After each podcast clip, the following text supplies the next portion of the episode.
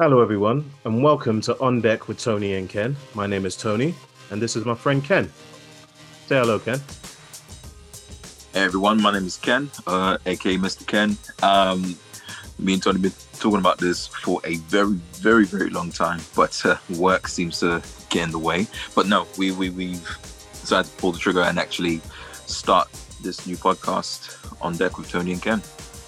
Yeah, and you know, you're very lucky because I believe that me and Ken we have really, really great conversations. Uh, we are we are just two really big nerds. We love talking about nerdy stuff, creative stuff, and we decided instead of talking in the privacy of our own homes, we start this podcast and put it out there into the world to welcome in more more nerds like us into the fold. So with this show,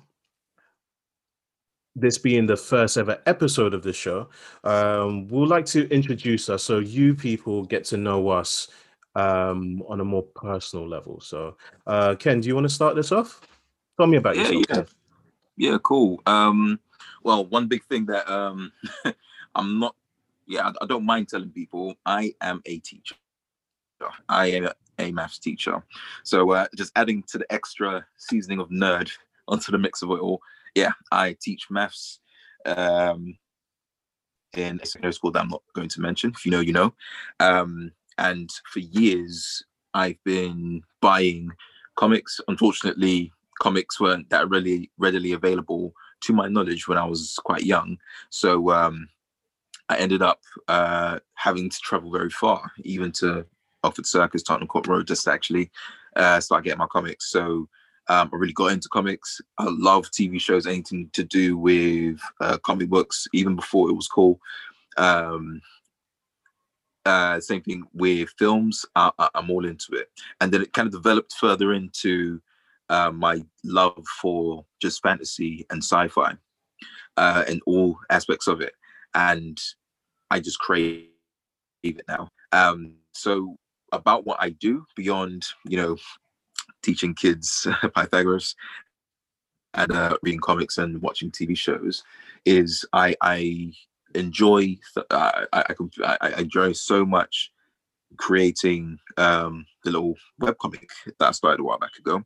Um, yet to properly launch, but started webcomic.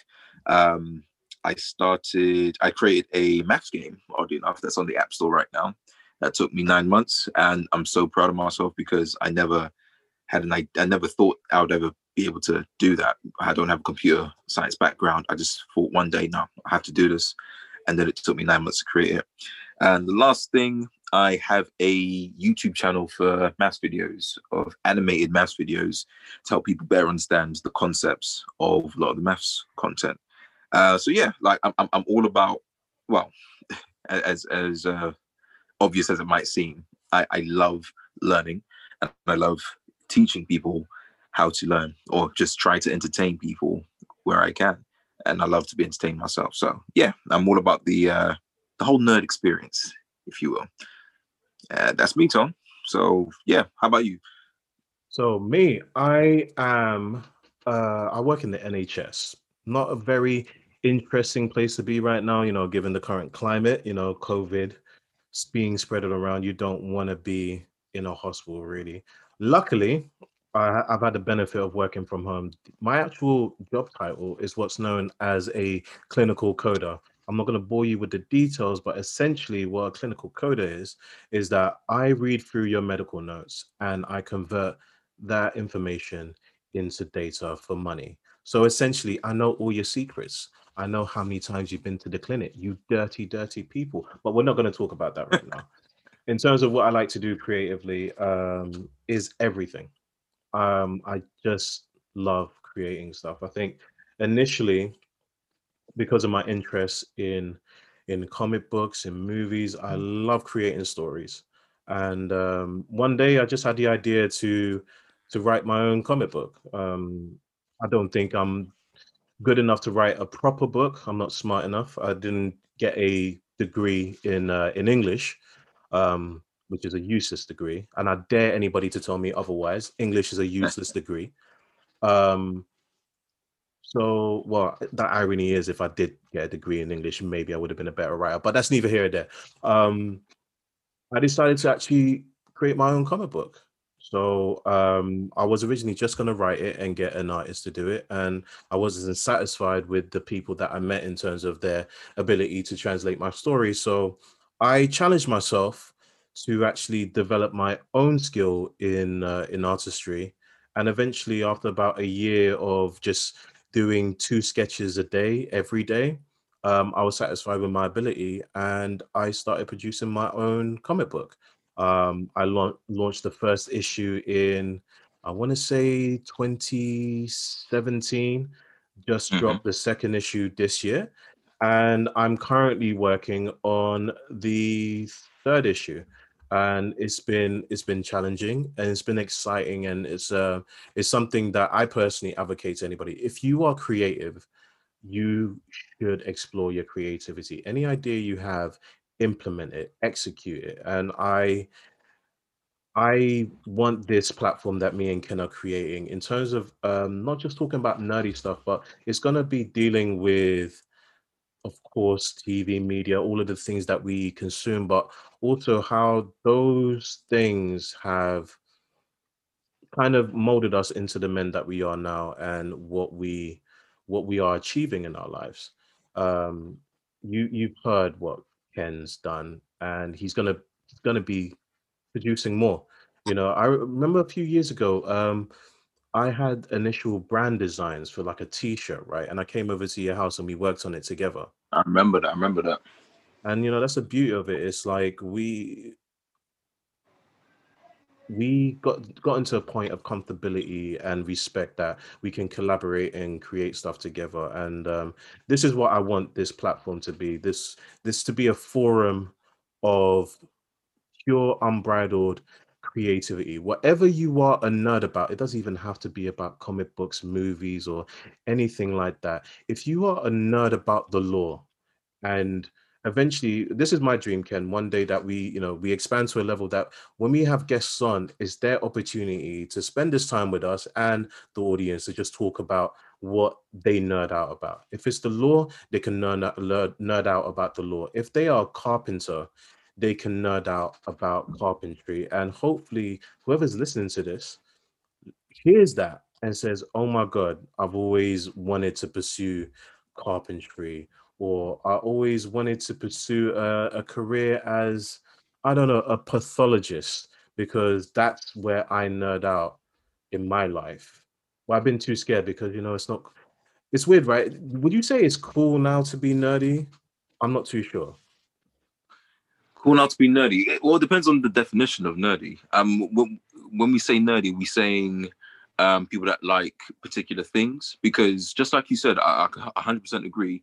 Nerd, in my idea, is someone that is fully into a particular thing. It could be sport, it could be, like you said, law, could be anything. Um, and they spend, you know, a significant amount of their life, you know, almost being a fanboy, fangirl of that thing um, maybe not even be their profession, but it's something that they enjoy outside of their own, you know, nine to five. So I, I think the idea it being cool, yes, but more for particular types of media. So when it comes to like we, we know the stereotypical like a good 10 15 20 years ago you know being someone that re- reads comic books someone that likes math someone that likes um star trek um Star Wars was the you know quintessential nerd. So okay, that that's a nerd. You, you're going too far deep. Yeah. Put where your Dungeons and Dragons board. you, you're a nerd. I, I think all of that has become a lot more accessible to people because of how the media has changed in the last well almost two decades now. Oh no, it's been two decades now. Um, and because of that, people are a bit more forthcoming because it's now that part of media has become a lot more cool um, and we see it almost every single year. Like we've seen it with some of the box office numbers. We're not going to get into that too tough right now, but we can see because it is in the, it, it- it's out there in the culture, and it's presented in a nice, cooler way compared to how it was compared before, where you know you have that, you know, big glasses, feeble, skinny person with a funny talking accent that is quite uh, introverted and quiet and quite shut off from the rest of the world, enjoying a comic or Dungeons and Dragons or something like that, um, people automatically think that is the quintessential aspect of a nerd. But now all the things that made that person a nerd or groups of people a nerd has now become mainstream. So now that it's mainstream, by, by definition, mainstream, it being out there, it has to be cool or it is cool. You know, Star Trek was not cool before, and before you know it, uh, it's sorry. I'm sorry. Did you just say Star Trek wasn't cool? I, I have you no. Star Trek's always been cool, right? No, no, no, no. Um, when I say Star Trek was not cool, I mean it wasn't mainstream enough to the point that people would uh, stigmatize it as you know being super duper nerdy and uh, in, in a negative tone. But now it's cool enough that you know people are happy to call themselves ner- uh, nerds worldwide on a major scale, uh, and people don't demonize people as much for it. Hmm. Would you say there's yeah. some part of you that kind of are you a nerd to a point, right? So actually, you know, let me actually break down what I consider to be like nerd, right? Um, Sorry, just before you continue, mm-hmm. what I'm mm-hmm. also going to do, I'm going to break the definition of nerd because I think what we're doing is uh, um, going based on how we feel, and that's good. Mm-hmm. And it's good to actually find out how we actually do feel about yeah. that word or you know the kind of people that we are because it's who what we made uh, who we are but mm. if there is an actual textbook uh oxford and cambridge definition of nerd um it'll be good for us to um, at least compare it well okay first of all though on that note that's interesting and i would love to get into that but i have a, a real problem with um textbook definitions of stuff um mm. we've okay. talked about this before but i can delve into it right now it's like my idea is this right who are these people? Who is this quorum of people the that's putting themselves on the pedestal to decide, hey, this means this and this means that? Because it's almost like I love it when people want to throw out definitions to me. Is it like, oh my god, uh, excuse me, no, what you said is incorrect. This is the definitions of that, and they'll they'll go find a definition somewhere, Urban Dictionary, Google, whatever. You know what? The crazy thing about that is it's the same group of people that made bootylicious a word that's now in the dictionary. of course, of course, because you know they think they have the authority. They know what bootylicious is. You know, is I am wild. an authority on booty, so therefore, I should I should be able to to explain what booty. I knew I know what Beyonce and them were thinking in that moment in time when they were coming up with the song Bootylicious you know, I was I was in their their their system, in their soul. Uh, you was in the, the booth. Time. You was in the booth, bro. Yeah, you was right I, there in the booth. I was right there in the booth. I said, "Hey, Beyonce, love what you're doing, love. You, are beautiful. You're gorgeous. You sound like an angel. But what does bootylicious mean? You've got to break it down for me. You, we got to do it so we can put it on Urban Dictionary because at some point in the future, someone's gonna care, love. But carry on. You're beautiful. Keep singing." I don't know why the guy, um, her engineer is a Cockney, but I just imagine him being a Cockney, just as a nice contrast. I mean, he could be. They could record it in one of the multiple famous, world famous British London recording studios. So, uh, eh, for you know, you say, you say, multiple. I only know the one. I only know Abbey Road, and that's because everybody keeps on talking about Abbey Road. Oh, I recorded. No, there's Road. There's a couple, but yeah. you know, Abbey Road's the big one because that's where the Beatles, right? I, I think that's what you know they, they have that famous picture of them walking through the zebra crossing towards exactly. Abbey Road. Yeah, um, I don't know who cares about the Beatles. The Beatles suck. I know that was a hot uh. take, right? Imagine somebody actually listens to this gets to this that's point. how we that's how we lose listeners, bro. oh no, no, no, no, no, no, no. That's how you attract it. You not get it, Ken. The internet is about negativity. It's not about positivity. No, you you get an audience by offending enough people that they come back and hate listen to you, so they can go into your DMs and say, "Oh my god, I listened to your show and I hate you so much. I'll see you next week. Listen some more and hate you a little bit more." I think that no, should be our niche. Our niche I, I, should I've, be. I've come across that quite a bit actually, where. Mm um, some people will be back every single week to say, "Oh, this show is terrible. This show is bad." Negative review after negative review, back to back to back every single week. I'm like, you're a bigger fan than me because I can't even keep, keep up with some of these shows on a week to week basis. It's but you're crazy. back every single week we to badmouth a show, a film, or whatever form of media, you know, so violently, posting three-hour videos online to say why this was so bad, why this was so yeah. horrible. Oddly enough, a lot of people that do um, actually do that on YouTube or wherever are genuine fans of the thing, mm-hmm. but they just don't like how um, they uh, how people have changed uh, the uh, the medium mm. or the property. Case in point, which is the biggest one that will never stop being talked about, is Star Wars. Mm. For the last six, seven films, people mm. have just not been happy. But I think people have not been happy overwhelmingly are the fans, not people that are just angry for angry's sake. Um, people just don't like the way it is. But once again, we've talked about how that's potentially an issue mm. that people need to get over sometimes. Um, mm. It's good to out for an out negative outcry because it kind of shakes up the industry and say, "Yo, we don't like this. Change this. This is this is BS." Um, but there are some times where it's like, "Okay, cool, we're here." And you're making some extreme statements like it's ruined the franchise. Oh mm. no, it, it's destroyed. I'm like, no, it hasn't, because you still like the original three films. It hasn't destroyed anything. It's just, it's, it's just uh, not what you expected. That's a fascinating but, uh, point. Well, I think I think yeah. we can we can get into that a bit later. But back in back on point in terms of you know what I believe in nerd nerdism. Can we can we say that nerdism? That's not a bit too bit too dirty, is it? Having a little bit of a nerdism. Um, um, I, as long as you clean up after yourself. Of course, you know, can't be having nerdisms everywhere. But I think what it means to be a nerd, I think in 2020, you're right, it has become very popular, uh, very mainstream, and that's a good thing. Obviously, you, I, I grew up in an age, you know, born in the 80s, grew up in the 90s, um, in a time where you kind of had to, if you was super into something, you kind of had to keep that to yourself, unless it was the mainstream thing at the time, being football and stuff like that. Um, if you was into comic books, you couldn't talk about that. Especially in the UK, comic books are not a big thing. I think a lot of people don't realize that that in terms of the comic book culture, it's it's become mainstream in the sense that people will still go out and watch a comic book movie. The percentage of people that actually read comic books, yes, has never been higher very few people buy them anymore because all of you lot are criminals and getting it illegally. I'm looking at you, Ken. Uh, yeah, this is this is me doing my DJ Vlad and exposing you online. So when you know the police start coming, they have the evidence. But um, I've no idea what you're talking about.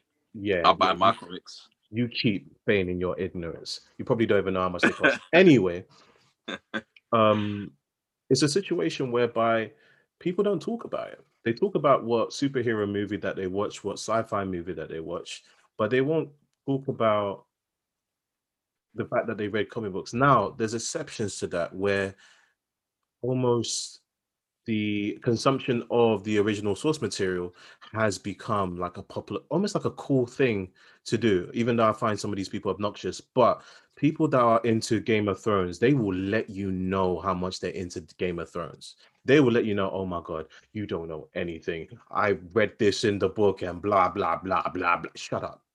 Just shut up. You're not that interesting right now. I watched the show. The, the show was good until they messed it up. I'm not going to read the books because that's a bit too nerdy. There's that's I think everybody's got their line of nerdiness that they they're not willing to cross over. Obviously, you do have you know the stereotypical Sheldons that has no they have no line. They will they will go deep into that forest of nerdy and just get lost. Um, I, I like I like what you said there mm. about the line. Yeah, because I, I, I completely agree. Um, and we all we we both have our own reasons for the line, but no, no, you're right in terms of how deep do people want to go, how far across the line, or where is their line? Um, because people, just like you were saying, will absorb all the media of a particular thing, and I'm guilty for a couple of things of doing that. Um, so you know, you got the the audio book, the, the the novel, the comics of a particular franchise, and then you have the um, uh, uh, uh, um, uh, the the concept art, the the TV show, the films of that particular franchise.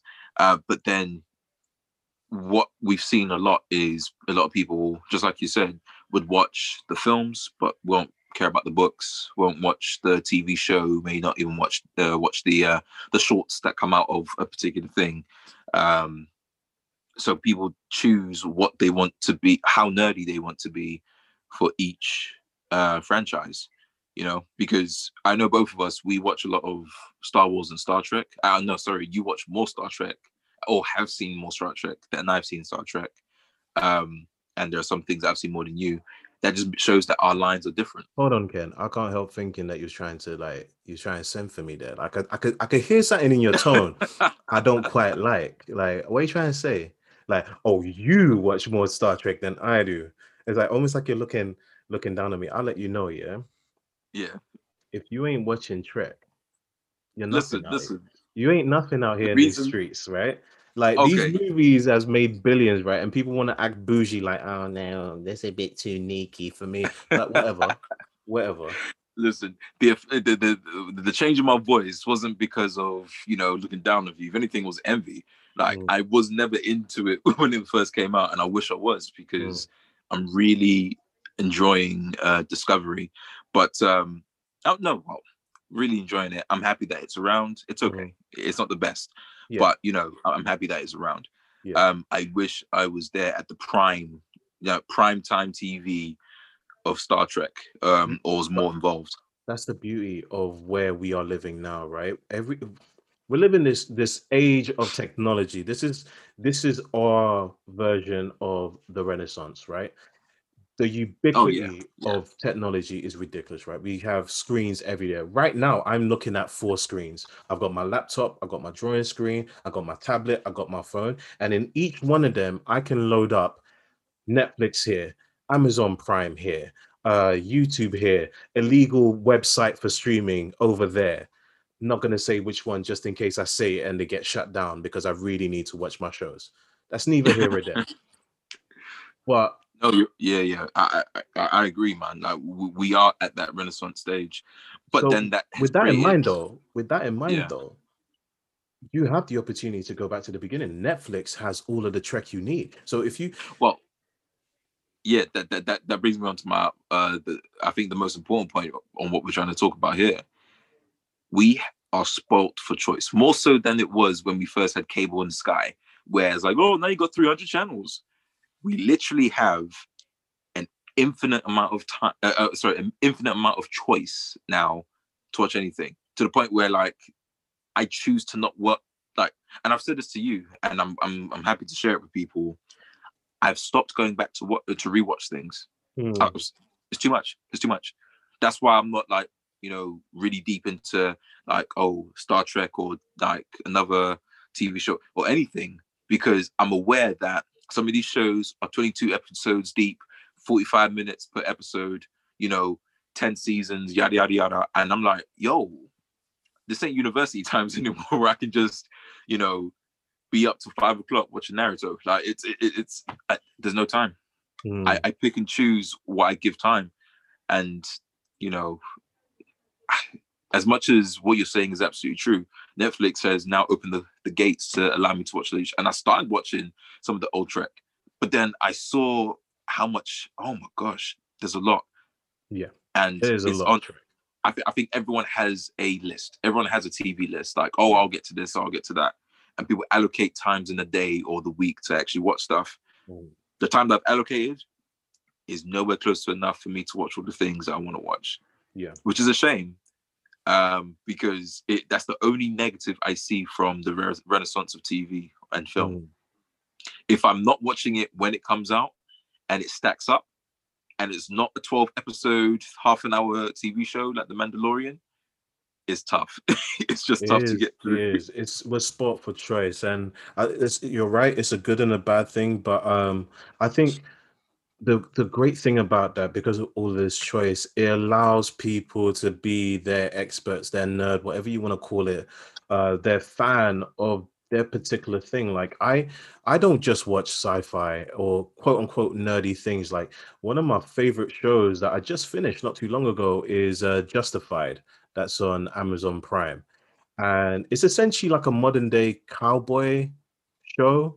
Um, it's about this Yeah. U.S. agent that goes back to his hometown of Kentucky, and he's just kind of like his whole job is that he hunts down outlaws, and it's kind of this. Imagine any spaghetti western you you've seen, but in modern day, and it's kind of like Texas Walker. Uh, what is it? Texas Walker? No, Walker Texas Ranger, which they actually do, do you know that show, Ken? Yeah, I've heard of it. Yeah, yeah. Did you ever watch it back in the day with Chuck, uh, Chuck Norris? No, no, I didn't. That used to be my jam. Dumbest show you can think of. It's about um, a, a, a, Texas Ranger who knows karate, has a gun, but seems to want to take down every single person with a roundhouse kick. Every every episode is solved with a roundhouse kick. You can have one episode where he's hunting down a drug dealer that's killed a family of five, but by the end of it, he he has to send a message to little Jimmy. Hey, little Jimmy, it's cool to be in school. It's it's corny like that, and they're planning to do a reboot with um, one of the guys from Supernatural. Um, right. I think his name is uh, Jer- uh, Jared Palicki or Padalecki and yeah. um, he's playing he's playing Walker in the new one, which I'm actually excited. I like the actor; he's really he's a really good actor.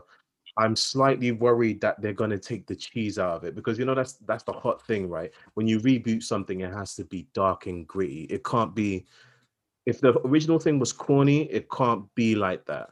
It has to be dark and gritty. I imagine yeah. in like in the very first episode, like I don't know. He goes for a roundhouse kick and the guy shoots him in the leg and he realizes I will never kick again. And for the rest of the show, he just goes around shooting people, not even having conversations. There's like, just in case, I remember when they took my leg.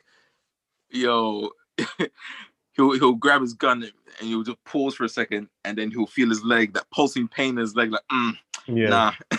let me just continue with this gun because that's not because they can't outrun this. Every time he watches yeah. kung fu films, he will have flashbacks of when his leg got shot. Anytime he watches football, I'd be having PTSD. He's just, that he's is just... such a middle finger to the original uh, uh to the I people that love it. I would love it. That that I love I love like weird tangents like that. I, I blame things like uh, Rick and Morty and Family Guy, where it's just Yo, like you you take you take something and it could easily be something corny, flip it on his head and just go weird with it because at the end of the day, it's like sometimes we think about this dumb stuff. You know, your girlfriend right now is thinking about dumb stuff. She's probably like acting cute when she's with you, but she's goofy. And I feel like girls should be able to be goofy. Like the the the sexiest girl, the the biggest booty shaker, you know, from the Cardi B's to the Meg the Stallions are, are goofy girls. Meg the Stallion is like a big anime fan and unapologetically, yeah. right? But could you imagine if you found out like somebody like, could you imagine if Beyonce, no, no, no, the whole of the Destiny's Child were into Naruto? And right now in their house, they're running around the house with their arms with their hands behind their backs. yeah, you know, doing hand signs, like jumping off of the walls. I would actually would pay to see that. I don't really care about Beyonce like that. I would never pay to see a show. But if she decided to do a whole reenactment of a season of Naruto, I will pay for that. I will be in front row center. I'll be there like crying, like being emotionally moved by Beyonce doing Naruto. I will pay for that. You can you can keep lemonade. You give me some Naruto. You give me some bro, even if it's stuff that I don't even mess with, like One Piece, I, I will get down with the the the Queen Bee and One Piece. You see, you, you touched upon something quite interesting. Um, the, the whole idea that um, you know people should allow themselves to be goofy or not really care about um, the nerdy stuff. Um, anime's become the old school comic book nerd of of today. Um, it's still considered cool by a lot of people. Um, so it's not quite, you know, like people shunning people like okay they're just the weirdos in the corner.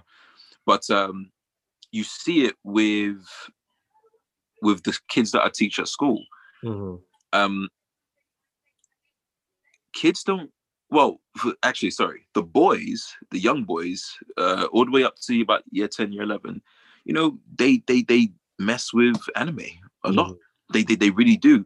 Um and i have my own reasons for why that is um girls wise they couldn't give a biscuit. they don't care. they, they, they, they do not care. No, they see it as thing though. That's an interesting thing. I think there's more than we know of because we've been to Comic Con together, right? And we've seen the amount of girls out there that will dress up full in obscure anime characters that we never even heard of before versus guys out there that ain't just rocked up with a t-shirt. Now, me, that's my limit of nerd, right? I was mentioning that before, but my limit of nerd right now is dressing up in in some goofy outfit. I don't think I'm quite I'm quite there yet invested. The best I can do is a is a Batman t-shirt. I've done that a couple of times.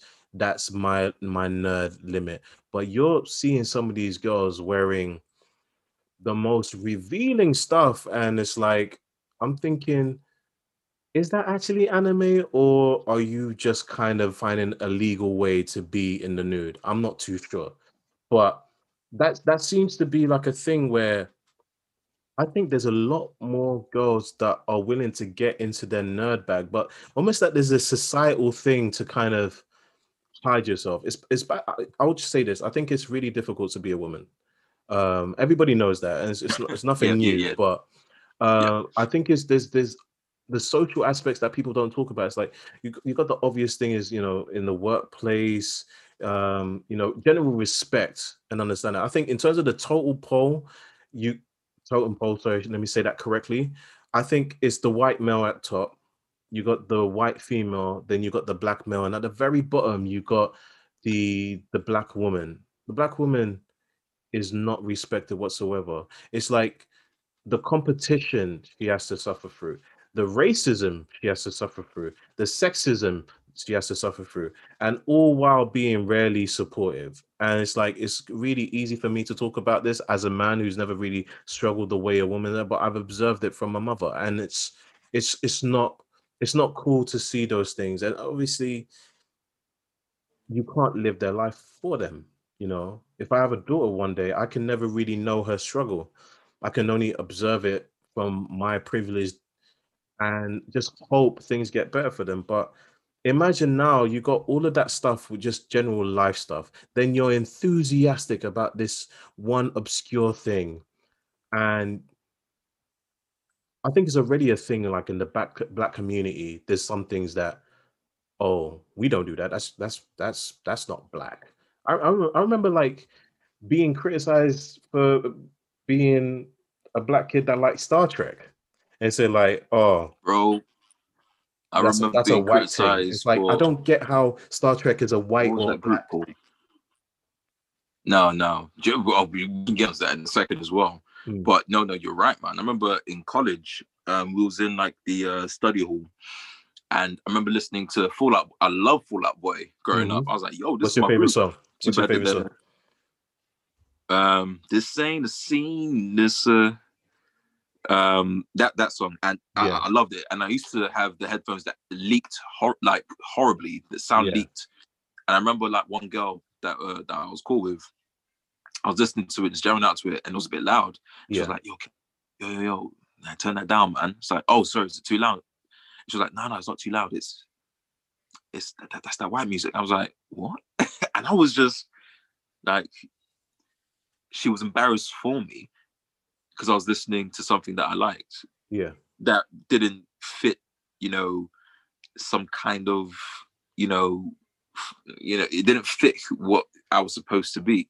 Bear in mind, we need to let the audience know that we are both black, just in case they they are confused because we've actually yeah, yeah, spent this I, whole I, time I, talking about stuff, and you know you're gonna get those contingents of people thinking like, "Oh my god, look at these white boys talking about you know black stuff." What are you talking about? I signed, I, I, I, could be Chinese. What are you talking about? I, could be. I, don't know. I grew, I grew up in Southeast London, and just because you know a couple words that you know have greater than five syllables, it's like, "Oh my god, you sound so posh." It's like, no, I speak English. When England, like, if I wasn't, if, if I was in China I'm going to speak Chinese to the best of my ability. Like people need to understand me. Just because I'm not always sounding the same way every time doesn't make me whatever. I'm I am who I allow you to know me as, right?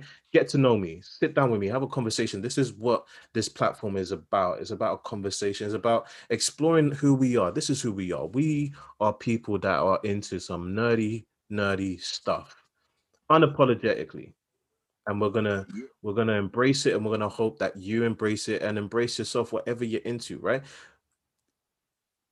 and I, I think it's it's kind of like a silly thing that i have to say and let people know that we're black but it's one of those ones you never really know just in case we actually start talking about some wild stuff and we don't want to get hashtag because some people think that white people talking about black stuff No, no, no. we I, I, yeah, I'm, I'm not gonna lie, to Tony. When I first heard, like, you, you, you sound like bro, like, and I'm yeah, not. that's and- just and I know saying- racist and, That and, is- I, and I know saying that sounds off key. No, but you know, I, yeah, I, I, if I was to choose a race, yeah, it, it wouldn't be white, Tony. that's that's that's disgusting that's disappointing we as a people need to be able to go beyond our preconceived notions if you anything, know. you sound British. You sound very smart and British. hey Um, i grew up here what am i gonna do it's like I, the crazy thing is No, I'm- I'm- people should assume you should have an American accent. You know, well, but because okay but ken we need to talk about that right now right now this is about yo people now ken ken is nigerian whoa, whoa, whoa, Um, whoa, whoa, whoa, whoa, whoa. yeah, Let's let's let's yeah. let's not do this right now. oh no we are Uh, doing this now, now ken we are no, doing no, this now we, we are friends. We are friends. we I are doing this now I i need to ask way. you a question i need to ask Bro, you I'll a come to your question house right now. You know, oh bring it bring it bring it fam. I'll put Just 'cause some you bang jollof weights, rice yeah? in a corner. You'll get confused, and I'll just disappear. Ah, do you do you not even have? Do you know what, bro? It's not what the show's about. Let's not get into this. No, Because but I, we need, I do this- need to ask you this question though. Why is Go it there's a contingent of your young men that have never set foot in America, but somehow have American accents? I cannot speak for the freshies because I can't um, like because all the all the black all Nigerian people that I do know are from here and Yeah. uh, they, they they do not fall into that category. Um, however, if you was to watch any Nollywood film about people that try and be bigger than they actually are, yes, they do fall into that category of oh, you've never been to America, but for some reason you sound like you're from Atlanta or the fake Atlanta because the accent's usually horrible. It's, But like I said, it's not. There's no what this is we're talking about. But we're we're we're, we're going on tangents. I'm just tangents. saying. I'm just saying. It's a fascinating phenomenon. By the Um, way, people, Tony is Congolese. Yes, I am Congolese. We are the people of the waistline.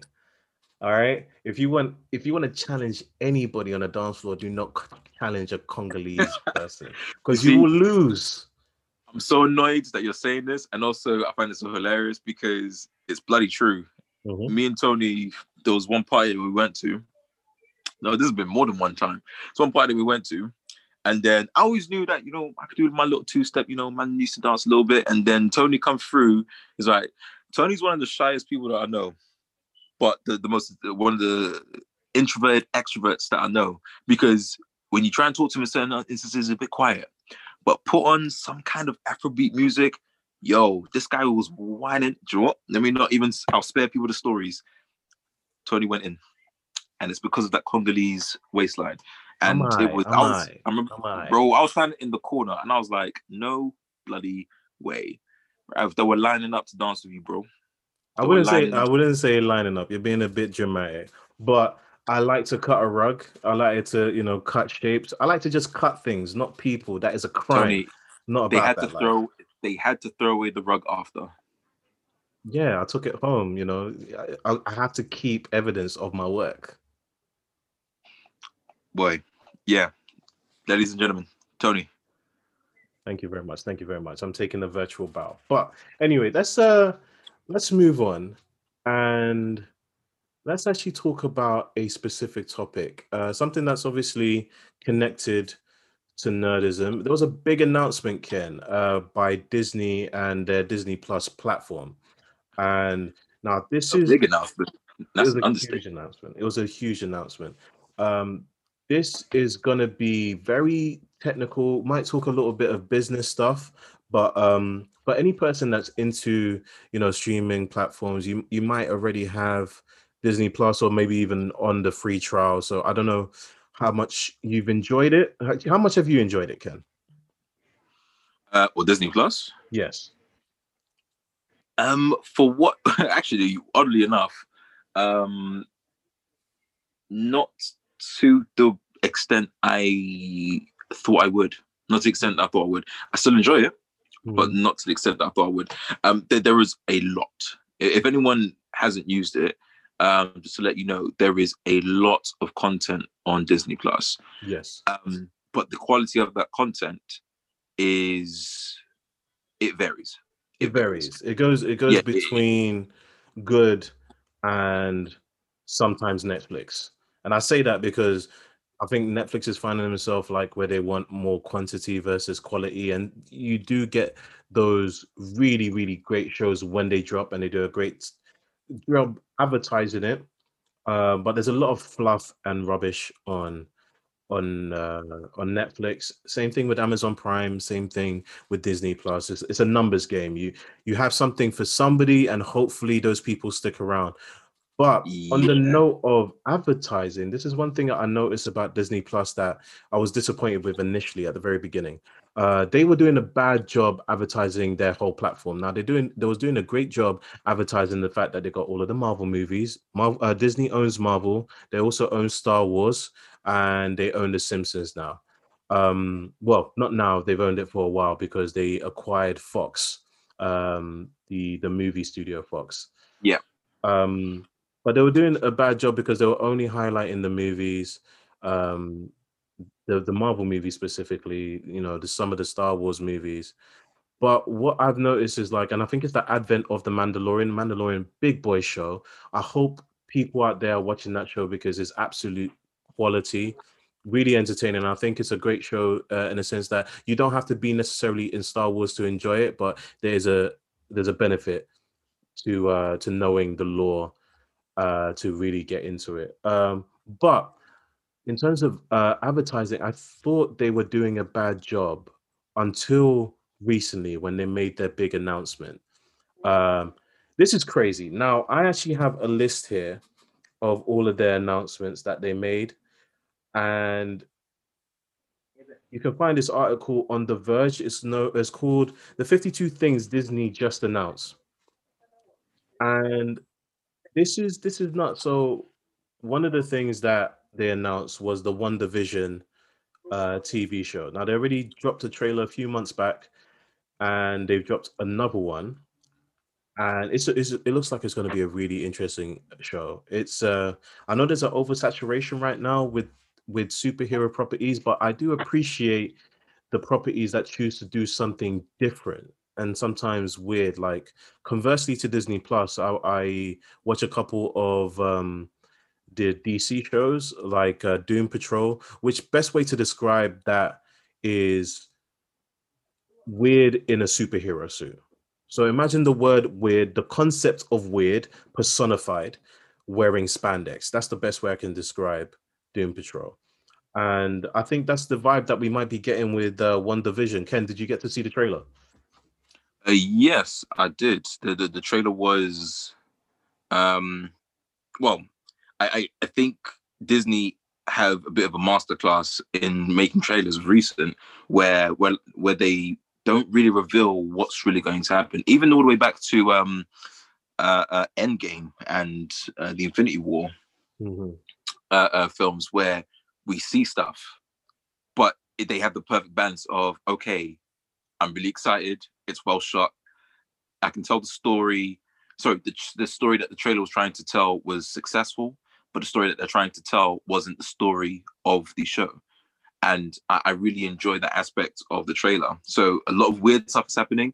It has spawned so many ideas of where the show is going to go, um, and I'm excited for it Mm. mainly because um, when you think about you know when, when you know when spider-man first dropped when x-men first dropped in terms of the the films um when wolverine dropped when all these different uh films dropped they they were always the big big characters the big big franchise they want batman you know we care about batman but o- over time what started happening and we see it with the list of marvel tv shows and films they started to deviate from who was actually popular and say, let's you know, try it out with someone else. Um, so hearing that we was going to get uh, WandaVision, and it's going to be um, uh, Scarlet Scarlet uh, uh, Scarlet Witch and Vision show, was like, oh, okay, yeah, I kind of like those characters, but now we're going to get a whole show about it. More so now, we are getting uh, films and TV shows that are almost spin-offish where Mhm. like okay we, we don't it's not the it's not it's not batman anymore. It's gotham. It's not superman. It's supergirl. It's not uh, uh, um it's not the avengers. It's the guardians of the galaxy. It's not the Mhm. hulk. It's it's she-hulk. It, it's it's the it's the people that almost got brought in to in, uh, build up on the universe and now they're being put at the forefront with and and I think there's big reasons for that. The, the, big reason is you know you can't have Captain America and Iron Man and Thor at the forefront forever. So you build on what you know the universe offers, Mhm. but it just means that we now have access to a wider aspect of the universe that we never had access before. So that's why I'm really excited about um, the show because Yeah. I have no idea what it- what it's going to be about. I have a lot of theories from what we've seen about in, in the comics. Yeah. We probably are going to be correct to a certain degree, yeah. but I have no idea what's going to happen in this show. Same thing with the Loki um, TV show. We'll get to I that. Do not skip the queue. Do not skip the queue. We'll we ain't get gonna to skip the that. queue, but I'm, I'm just throwing in just that little little something something. But yeah, to, just to just to look at everything that's going to to drop on on this platform. Um, yeah, I'm excited because I don't know. Mhm. I'm excited because I don't know. Same feeling I got with Mandalorian. I'm like, okay, cool. I kind of know about the Mandalorians uh, here and here, and then it was nothing to like everything that I thought about the Mandalorians were true. But Yeah. the show opened something a lot more. Did you watch and the last episode, by the way? Oh yeah, yeah, yeah. Did you, did you did you see the reveal?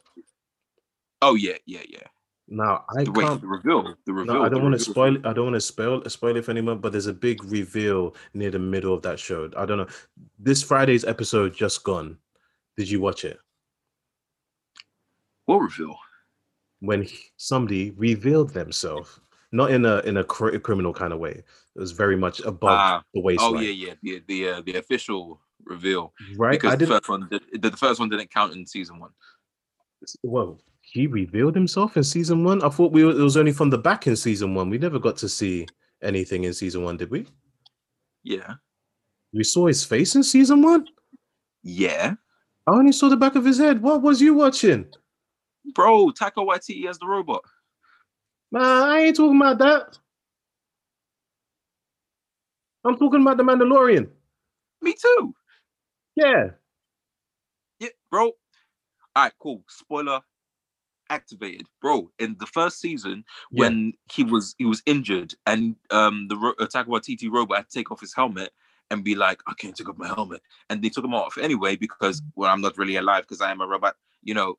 Mhm. And yeah, and then you see his face all battered because he got hurt from getting shot up by Moss in the um cantina that they were in.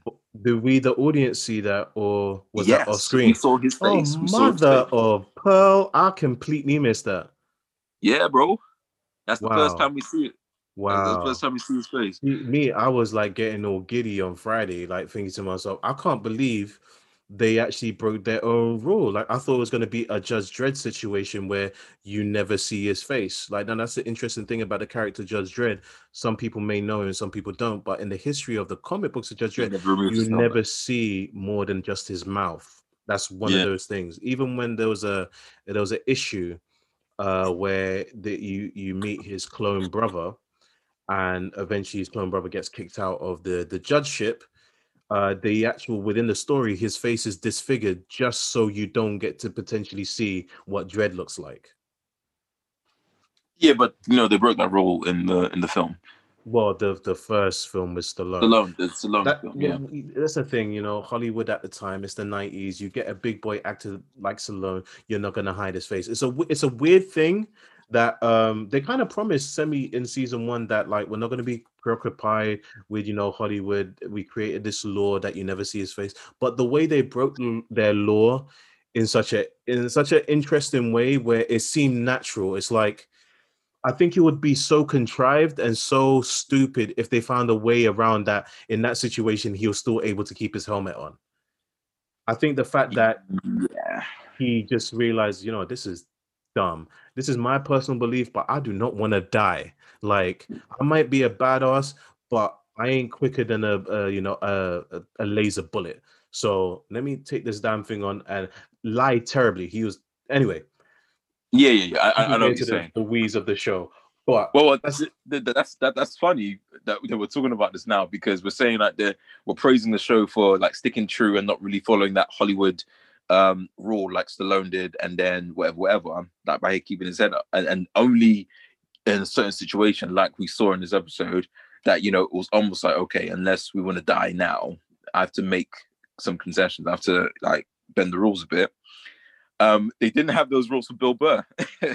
Throughout the entire episode, I'm like, yo, put your helmet on, bro. put well, what. I think, your- with the, I think with the Bill Burr thing, it kind of made sense because he's Imperial, right? He's probably already familiar of what like when you can take off your helmet and when you can't. The case is he's in he's in a vehicle. He doesn't necessarily need his helmet. It's one of those weird things that I've always noticed it with Star Star Wars is that yo, you're you're actually in a space station. Why do you still have your helmet on? It's like because you think about real real soldiers in real life, right? Unless they're actually on duty on patrol, you don't need your helmet on. But there's like I remember what was it? One of the recent Star Star Wars films where they wa- walked into the cafeteria in one of the you know the imperial ships and there's soldiers there like with their helmet on in the in the in the cafeteria i'm thinking are they eating their food? Yes, that's just going to be awkward. Take that damn thing on. You look stupid. Um, but I think I think I, it it made sense to me in the context. They didn't have to stop and explain it, but it's like, yeah, he literally just said like, I can't, I can, I can never see through those things, and it's true. You see the way stormtroopers shoot. Of course, they can't see through those things. Maybe Bro. modify your helmets. I'm not gonna lie. They only did that so that Bill Burr's face can be seen. Like, Yeah. because yeah, fair enough. We can make the excuse like, all right, cool, can't really see through all of this, yada yada yada. For the rest of he wore it for the maximum of two to three minutes. For the rest of the episode, it was off. So the old Hollywood rule was in place for Bill Burr, but obviously it wasn't in place for the Mandalorian unless absolutely necessary. I That's don't that, think that's it how was felt. necessarily in place for him. The reason why I say it is that we have never been given any law or even within the episode to say, oh, when when you're in the empire, you always keep your helmet on. To be honest, we've just had it uh, has it had it as a given that when we see imperial soldiers, unless they're officers, they always have their helmet on. What if it's the Yep. case that when they're just kind of casually about their business, they don't have to keep it on? you know, technically the first time we actually saw it was with Finn when he crash landed. Like, Yep, he could have exactly. kept his uniform on, but he didn't. He took it off. Again, he was on the run. But anyway, let's uh let's get back onto it. Let's get back onto these announcements. Uh the next announcement was the Falcon Winter Soldier trailer. It looks dope. Mhm. Just give it to me already. I've waited long enough. I- unfortunately, COVID delayed a few things, but um I'm really excited to see this. The quality of these programming, Disney is spending a lot on this, and the fact that the the level of Yeah. of quality on screen from those trailers look on the same caliber as the movies. I think some of these budgets for the season are actually equivalent to the movie. So I think we get the benefit there that we're not getting stories squeezed into just two hours. So Mm. obviously you're not going to have as many jaw-dropping moments cram packed but maybe in terms of the whole eight episode season is actually even going to give us more yeah, Um, but I think people do appreciate and like long form um stories more so than just like you said, like we have to try and jam pack a hefty story or sometimes universe or city breaking stories in a Mm. short amount of time.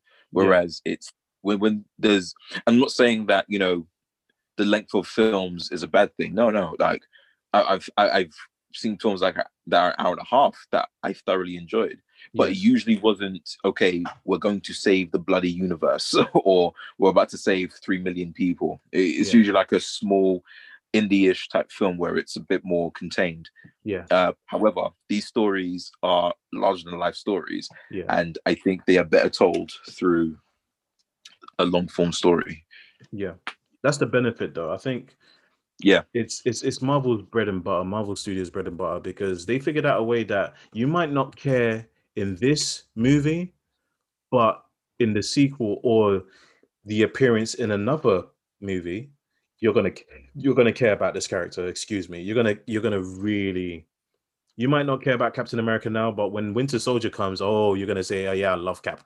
Um, I, Yeah. I remember when people were, were kind of like dumping on Cap with the first movie. I love the first movie. I think it, you know to do a superhero as a period piece.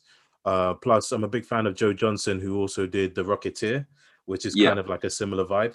Um, so I love. Yeah, that's that, that's a guilty pleasure. The Rocketeer wasn't a great film. I think it was a good film. It doesn't hold It- up it was- quite tonight, uh, quite to this point. But in terms of like character building, it's like it doesn't look great in terms of his some of his special effects. But in terms of character building, I cared about the guy that played the Rocketeer. You know, Yeah. I cared, I cared so much that I completely forgotten his name. That's kind of embarrassing, but I cared in the moment. And um, so when he did the first Captain America, I, I loved the first Captain America movie. And I think out of all of the franchises in the MCU, um, if you want to plot like a line of best fit or a trend line, you know, a little bit of maths there for you, Ken, you know, in your wheelhouse.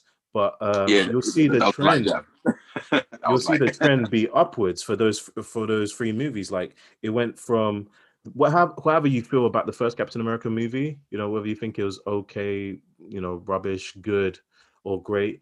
It went from that to Winter Soldier, which I I think personally is one of the best MCU films, and to to Civil War, which Civil War it's not it's a Captain America film, but really and truly, it's almost like Avengers 2.5. Yes, that's exactly what it is. It is Avengers 2.5. It, it it was that was that was Cap was the main character. boy, I don't think he, he was the main character. Thinking It's weird, it. right? Because it could have been Cap at Yeah. one moment, it could be Bucky at one moment, it could be bloody Iron Man at one moment. Even the introduction of Black Panther Could have been Black Panther at one point. Yeah, And that's the thing. Now we'll, we will get into the Black Panther thing because um, that's one announcement that I really want to get into, but we'll come that back to that later. Um, but moving on from Falcon and Winter Soldier, the Loki trailer. Now, how did you? In, in, in, let's make this one a quick one. But how did you feel about the Loki trailer? Um, well, it's the same thing that I feel with all these shows that are coming out. Mm, Um, I don't know what these shows are about. right. Like, but it's something that we, we we've. I, I I don't know if I can't remember if you do this, but I've I've done this for for a while, and I think we've done it for a few things. If I know I'm going to watch a film, I don't bother watching the trailer. If I know I'm going to watch, and, and the only reason I watch the trailer for for Loki and all these other shows is because I have no point of reference about what they are. Mm, I'm I'm gassed, and I'm I know I'm going to watch all these shows. mm, So it's it's it's a thing where I enjoy the feeling of not knowing. I love the I, I enjoy the feeling of being blind. mm. I don't know what's going to happen in the show. In a Captain America film, in a, a Iron Man film, and you know a Thor film, you can kind of figure out what's going to happen to a degree. Maybe not the full plot, but you know what you're you're buying in for. You're going to do some heroic stuff. They're going to potentially get the girl. You know something cool's going to happen. Whereas in this show, after watching that trailer on Loki, I have no idea what this is about. He's bouncing around. He is being conniving and sneaky like he always is. He is Loki, the god of mischief. But beyond that, I have no, I have nothing else to go on, and I and I love it. I love it. You're like, right. we- it is we- vague. Yeah, and it seems like it's intentionally vague. Um, I actually found the the trailer really fascinating. I'm a person that actually li- I really like trailers. Um, for me, it's like that cinema experience when you come into the cinema and they've got the previews to potentially new movies, and you, you watch them and you think, "Oh, that looks good." Uh, I'm not really feeling that one. I was like, "Oh, it's not this one here. It's not really typically my cup of tea, but." I like what they're doing with this trailer. Let me let me dive in. I think obviously the stuff that you're already kind of you we already entrenched in the MCU. Like if they drop another trailer for an MCU movie, we know we already know we're gonna watch it. Yeah, not swaying my decision. I'm, I'm still gonna watch it. I think I just like that preview. It's like you know when you watch a TV show and they give you that Mm. previously on. It's kind of like that. It's like it's not quite a previously on, but it's kind of like, hey, look what's coming. Don't you want to see more? And I like that. I like being teased. I like a good teaser. Some of these trailers are stupidly long, like two and a half minutes. You're you're, you're doing the most. Like, calm down. I like a good teaser, something to say, bish bash bosh. You want to see the bish bash bosh? Come see the big bish bash bosh. I like Okay. that. Yeah, And- no, I'm not mad at that. That's But like like sense. you, I am selective with that in terms of like I think generally speaking, you don't mess with trailers, period, anymore. Unless it's something that you've never heard of before and you probably wouldn't even know if you're interested. You probably even taste a bit of a trailer just to say, Oh, okay. Didn't know you, about you know this. me well. You know me well. Yeah. Just like Tenet, I didn't know what Tenet was about. Mhm. I knew that it was Christopher Nolan film, and I'm uh, and I love Christopher Nolan films, but literally, I I I got halfway through that. Uh, just an example, not, not to spend too much time on this, but I got halfway through the trailer, and I stopped the trailer because I Mhm. saw something that I was like, whoa, whoa, whoa, whoa, whoa, whoa, whoa, whoa, whoa, whoa. They they turned left. Okay, cool. I'm sold. I'm sold. I was Mm. sold, and I just closed. I closed the tab. I was like, no, I'm sold. Cool. I don't need to see anymore. I will say this next week. I would love to actually have a breakdown of uh, Christopher Nolan as a whole, uh, and specifically Tenet. I have opinions on it, um, But we talked about Tenet. We- yeah, but I think Tenet. I think the, the our audience needs to be able to hear about Tenet as well. Uh, for, uh, obviously, it came out in 2020. Not many people got to watch it. Few people did. Um, so I think it'll be a good thing to talk about. Um, anyway, moving. Uh, actually, sticking yep, it on on Loki. Um, I did I did notice one thing about the trailer. Uh, did you ever watch this TV show called Legion? It, uh, it was a it was a Yes, yes, I did. it was this Loki show was giving me Legion vibes from the style, like that whole kind of faux 60 style. Because I think like with Legion, they never mentioned anyway. Uh, Legion is about a show about this character called um God, what was this called? A name called again? I forgot. I- Um, I just called him Legion. I called him Legion. Guy Legion. He's got multiple personalities, and uh, in the comic books, anyway, he's got multiple personalities, and he's like one of the most powerful mutant on the planet. And I think he's also Professor Xavier's son, which they kind of get into the on the show, but not Yeah. really. They allude Um, to it, but they it's never made allude it to it. And in the show, because they actually never mention what time period it's set in, it kind of has this kind of fake 60s kind of style to it. Everybody's dressed like it's in the 60s, very art deco. And this is what the vibe that I'm getting with Loki. Like from the trailer, he gets captured by this organization. It kind of leads off to the events in Endgame, where Loki from the past actually gets the cosmic cube and disappears. And this is what I was telling you before, Ken, when we was discussing uh Endgame that l- they didn't actually make a big deal of it, but like Loki might have died in Infinity War, but Loki from the past is out there because of how they Yeah. messed up. And they obviously they're not aware of this, but Loki is out there. Now, I think I could be completely wrong, but I think that the organization you see, he's been captured by some organization that he ends up being forced to work for. My theory is this there might they might be some sort of organization that exists outside of time that fixes up any time somebody messes around with time. And because he's supposed to be dead, but managed to get around that because of the mess up of the Avengers, he's got two choices. One, to you know embrace his fate when they fix it eventually, or to work for them. Yeah, I, I agree with you up until the time thing. Hmm. I don't think it's a uh, quote unquote time bureau. I don't know what, what it is, but you know, I, I don't think it deals with time. I think it does deal with um, some ruptures in something, but I don't think Mhm. it is time because when the Avengers did bounce around, they weren't actually traveling through time. They were just traveling to another universe that allowed them to um, enter a different time stream. So Well, it, it, it's not it's, not they- really uh, they- it's time they- travel. They're just hopping universes. No, they actually did travel through time now. Let me break this science down for you. The other universe, technically, was when they went into the microverse, that that kind of where Ant-Man got lost in. Now that's technically a pocket dimension where it allows them to dive through this time stream into the past. So they actually do travel back into the past. What happens afterwards is that because of their mistakes, they have created new timelines, ergo new dimensions. So when they actually go back to actually get the cosmic cube, that is the past. But the idea was that once they finish their mission, they bring they take everything that they took from the past and put it back in its place and come back.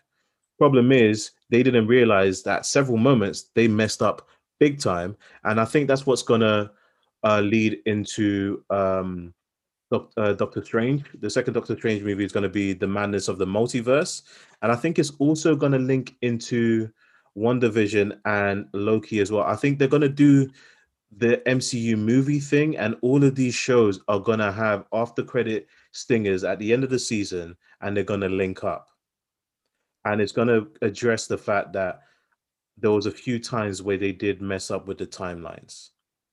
Because yeah, I'm, I'm the, the much... reason why I'm not all I'm, I'm, not all that convinced with that is because because of paradoxes. Mm. You know, paradoxes exist, and mm. if you do one thing in one space of time, mm. um, it will affect the future instantaneously because you've now created a new pathway. Mm. Uh, it, there won't be a delay; it will happen instantaneously. Mm-hmm. Oh, because I did something here, is is time trying to catch up before things change. That's why I believe it's it's it's a time stream, and that's why they even commented on like uh, Rhodey was like, why don't we just go back in time and you know choke out Thanos as a child? Mm, yeah. It's because they're not going back to um, Thanos as a child in their time stream. They're going, they're jumping into another time stream that is happening parallel to it through the timey wimey microverse, you know, Ant Man thing. Yeah, that is allowing them to to uh, enter that place.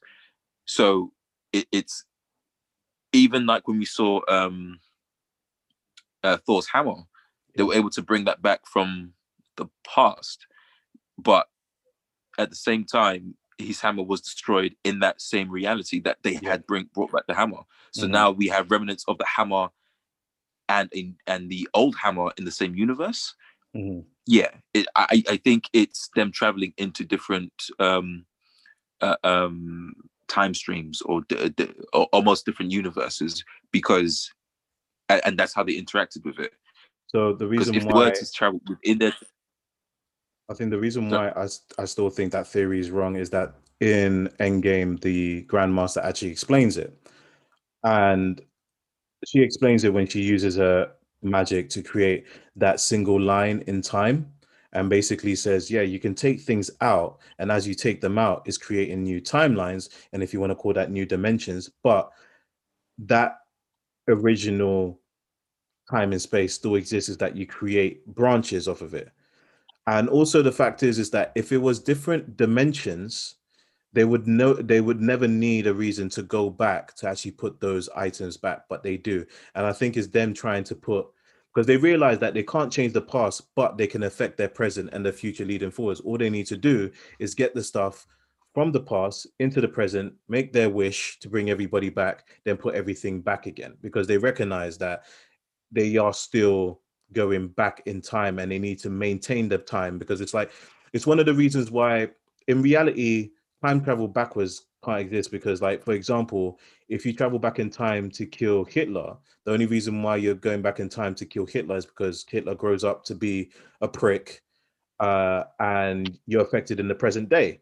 But and you have the idea to go back in time. If hitler's killed as a child you have you never have the idea to go back in time to kill hitler as a child.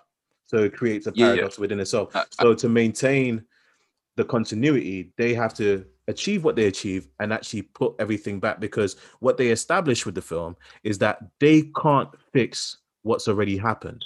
They can only create a new situation in their continuing timeline. But where i think you're right in terms of dimensions is that the consequences of them messing up has created new dimensions that are branches that are working independently of themselves. But when they did go back it's still within the same timeline that's my that's at least my theory, and I think the movie, uh, the Grandmaster, explained it. Yeah, with with the Grandmaster explanation, the way I took from that, especially with the stones, mm-hmm. is that stones can only exist within that universal time stream. Mm-hmm. So to take it out of it will cause issues. So that's why you have to return it back. Yes. Yes. Um. So I think the consequences I, of the, things like the, the Loki has created a new dimension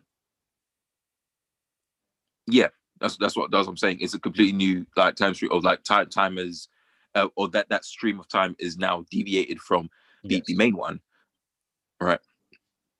So right. I, I I saw it as things have a certain sequence of the way they need to go, Mhm.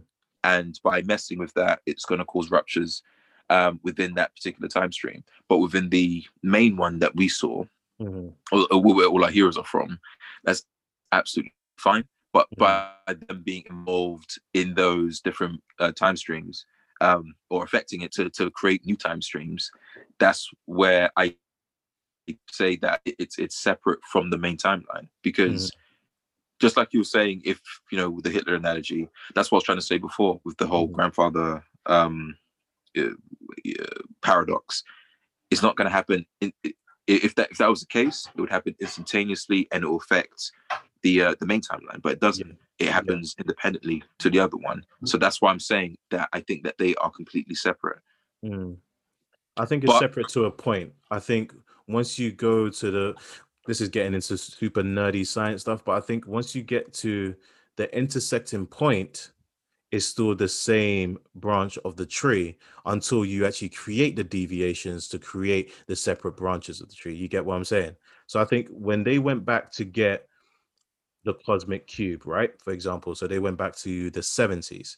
That's still in the main branch. The moment they took out the cube, is created a causality where the cube doesn't exist within that timeline. But when Cap at the end of it goes back to that exact moment to put the cube back, it almost erases that branch, that potential branch anyway, from existing.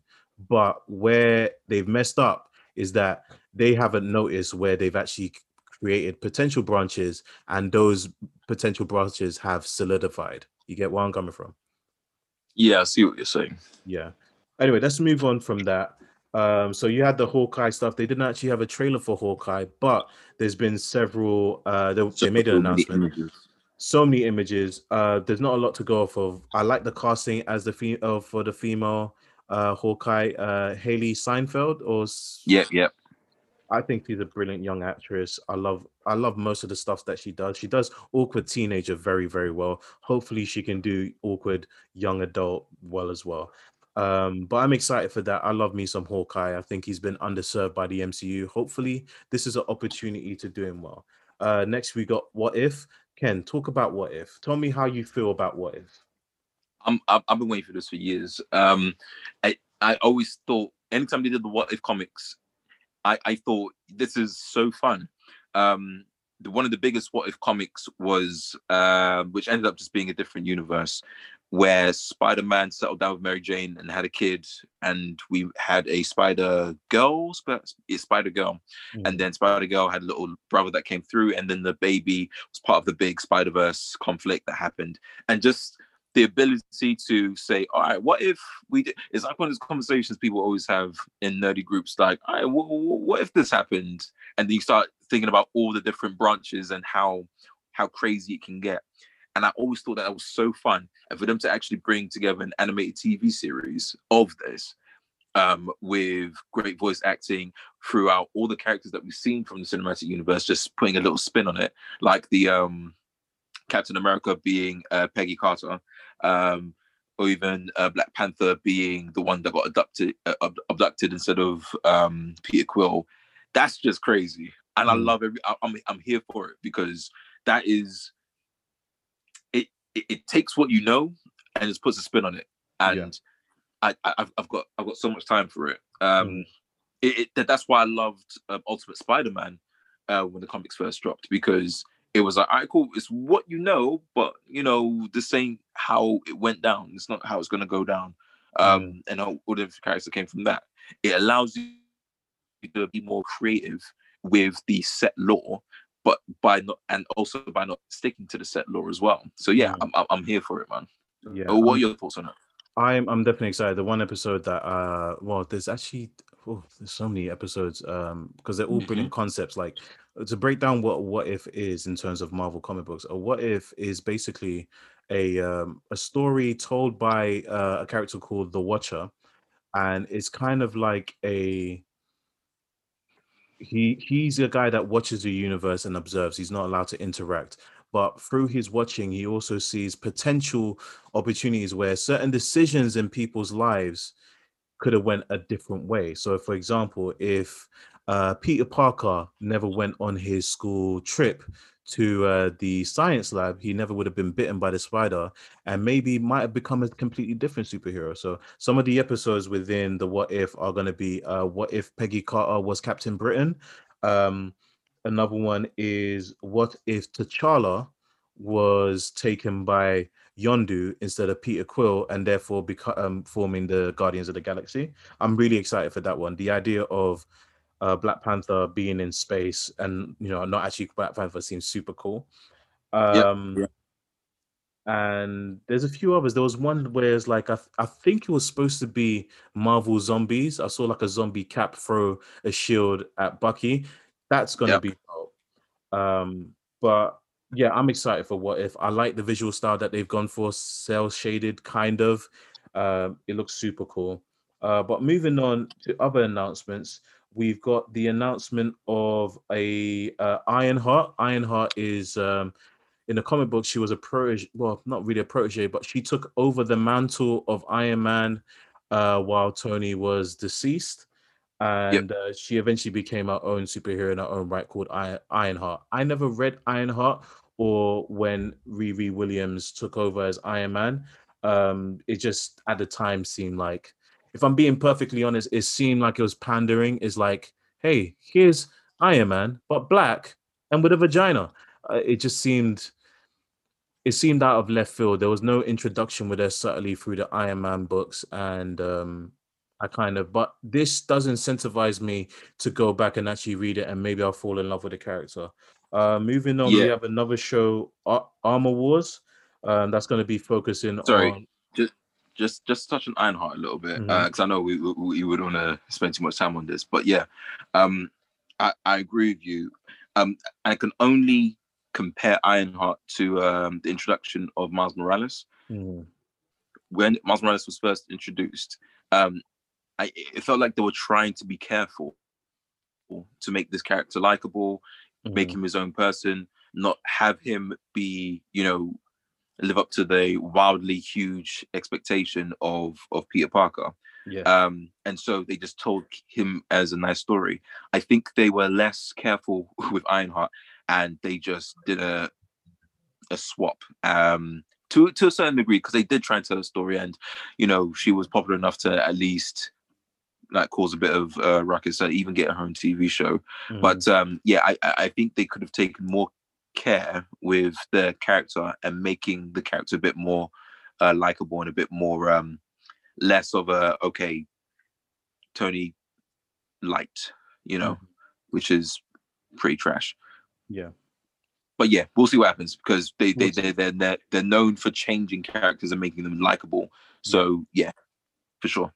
The other announcement we got Armor Wars, which focuses on uh, James Don Cheadle's John yep. Cheadle's character, who uh, was yep. War Machine, and I think with them using the name Armor Wars, I think it's going to deal with the consequences of Tony's technology being out there in the wild and used against him. Now, the really interesting thing about that is that the movie's kind of made a mess of this because I'm pretty sure at the end of Iron Man 3, he destroys all of his armors. But the weird thing is, he comes back in Civil War, Infinity War, and Endgame, and he's got even more technology. So I don't know whether between the time of him destroying all of those armors, he thought, ah, I need to make more armors. But I think it's going to deal with that. Uh, there's going to be a Samuel Jackson show, Nick Fury. Um, the they also made announcements of Moon Knight, She Hulk, Miss Marvel, uh, which is going to be Kamala Khan, Miss Marvel. I love that character. Wait, wait, wait the the, the, the Samuel Jackson show, just yeah. just to make sure it's clear, is going to be um, about the Secret Invasion, right? With that's that's what they're saying. It's called Secret Invasion. Secret um, Invasion. I don't like the way they shoe shoehorn that into Captain Marvel. I still think that's a a very bad film. Um, not because of anybody acting in it. Before anybody starts thinking that, I think the directors slash writers, who are the same people, are not talented whatsoever need to be fired and not being uh, Captain Marvel two. They need to get a new writing team, new directing team. that yeah. that that that they were not good. Nothing about Captain Marvel was really good.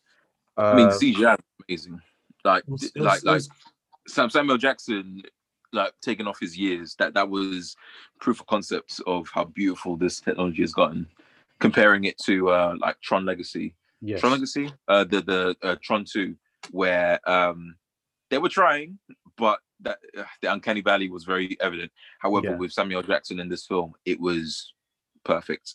Yeah. I can't, I can't See, fault it whatsoever. that's an interesting thing. I think one of the reasons why uh, there was a really big uncanny valley with Tron Legacy um, was because I think they mostly tried to hand animate that, and they didn't get the lighting quite right with the character. So you was always going to get that. Um, I think facial capture is very difficult. There's always going to be that element where you have to touch up with hand animation, but I think they wanted to primarily do hand animation, which it's you're never going to be able to get the mouth flaps quite right. You know, Japanese animators can't get it right, and they've been doing it for like 50 years. So I think they, they they got they got a bit. They don't have to get it right. I Mm. think that's what it is with Japanese. But yeah, um, yeah, I agree. Obviously, time makes things better as well. So mm, um, there's been enough time to allow for uh, the technology to, to actually improve. So I, I- and that's I think that's what happened. But no, yeah, I think that was probably the best thing about Captain uh, uh, Captain Marvel was Yeah. the CG was was immaculate, um, and the facial recognition or fa- uh, face capture was was great. So moving on to um, the movie side of things, obviously they announced a new Ant Man movie, uh, Doctor Strange movie, uh, the Spider Man movie, which that is a whole mess. The amount of characters they've in, eh, they've announced for just the Spider Man movie, I think I'm worried it's going to be a mess. Like all all three Spider Men, you know, on screen Spider Man that you've seen before are going to be on it. Uh, they're bringing back Alfred Molina as Doctor Yep, Octopus. yep, Doc Ock, yep. This seems like a horrible mess, Ken. Tell me, what do you think? Um, I don't think it's going to. Well, that's not the first thought that came to my mind. I didn't think it was going to be a horrible mess. Um, and I still don't quite think that way either. Um, I think they are trying to capitalize on Spider Verse. Mm-hmm. I think that's all that's happening. I think they're trying to capitalize on Spider Verse. They Spider Verse proved that they can juggle a lot of characters. Um, Spider Spider Verse, and this and if and especially if it is going this way, where they're going to have all these different characters, um, Spider Verse proved that you don't have to. Well, Spider Verse and the MCU proved one, you don't have to. You can have multiple characters on screen as long as you give the main characters um the main driving seat because for example like uh, spider ham and spdr um didn't get a you know story arc. They didn't whatsoever or even Nicolas cage's um uh, uh spider-man noir didn't get a character arc but they were there in the background and they were able to be there present. So it proved that we don't have to actually make everyone the main character uh, main character. Uh sorry th- I've I've got three. The second one is they are potentially learning from Spider-Man 3 and um, Spider-Man, uh, the Amazing Spider-Man 2 to say, okay, cool. Why have we got all these villains? Let's just focus on one villain and run things carefully. And if there is going to be more than one villain, we're not going to give them a, another B plot because they, we always had the A plot and then we had so many B plots in both those films, which is horrible. And the last thing was to do with well what the MCU have been doing for years, which is all right, cool. We've established characters in previous films. We're not going to do that for the first time in this film. We know who Andrew Garfield is. We know who Tobey Maguire is, and we've seen the films. Everyone's seen their films, and if you haven't, why are you watching this film? Like everyone has seen these films, um, and for the people, the few people that haven't, um, you know, there's going to be their first introduction to it. So since those characters have been established already, we're not going to waste time beyond saying like, "Hey, I'm Peter." No, wait, I'm Peter, and this comes to becomes that meme where everyone's pointing at each other for like five minutes, and then things are going to get done. So I, I that that's my hope that they're learning from their past, from those three examples, to ensure that a coherent story is going to get told. Because we know that um, Jamie Foxx's character is potentially going to be coming back. It's confirmed that Doc Ock's coming that. back. Completely. Yeah, so Jamie Foxx. character co- coming back. And you know um, what's icing on the cake? But it's going to be it's going to it's going to be it's not going to be the same Jamie Foxx character. It's going to be completely new uh, Electro um, in this, and yeah, because it it doesn't feel like there, there's a uh, huge Sinister Six agenda anymore. Even though there's enough characters to do Sin- Sinister Six, that's my only worry.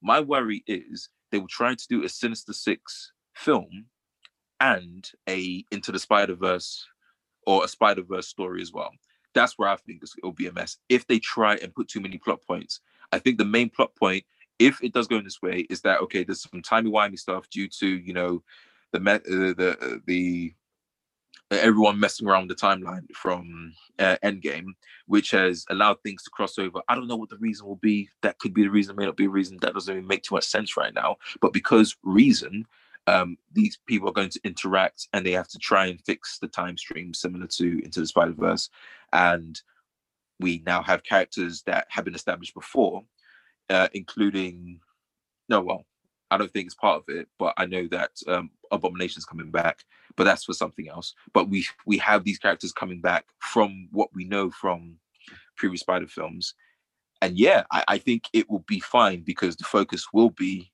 well trying to fix the time stream or some stream, and now we have all these characters interacting again, or completely new Doc Ock, completely new Jamie Foxx, completely new Electro, and something to do with these three characters crossing time streams. Because we know that Morbius and um, Venom are potentially going to be in the same universe. Please correct me later on if I'm wrong, but we have already seen uh, the Vulture character uh, come across uh, in the trailer for the Morbius film, but then we thought that that was separate from the Tom Holland film, but now it's there's a weird crossover. But then there was elements of that trailer that showed, you know, the Tobey Maguire universe.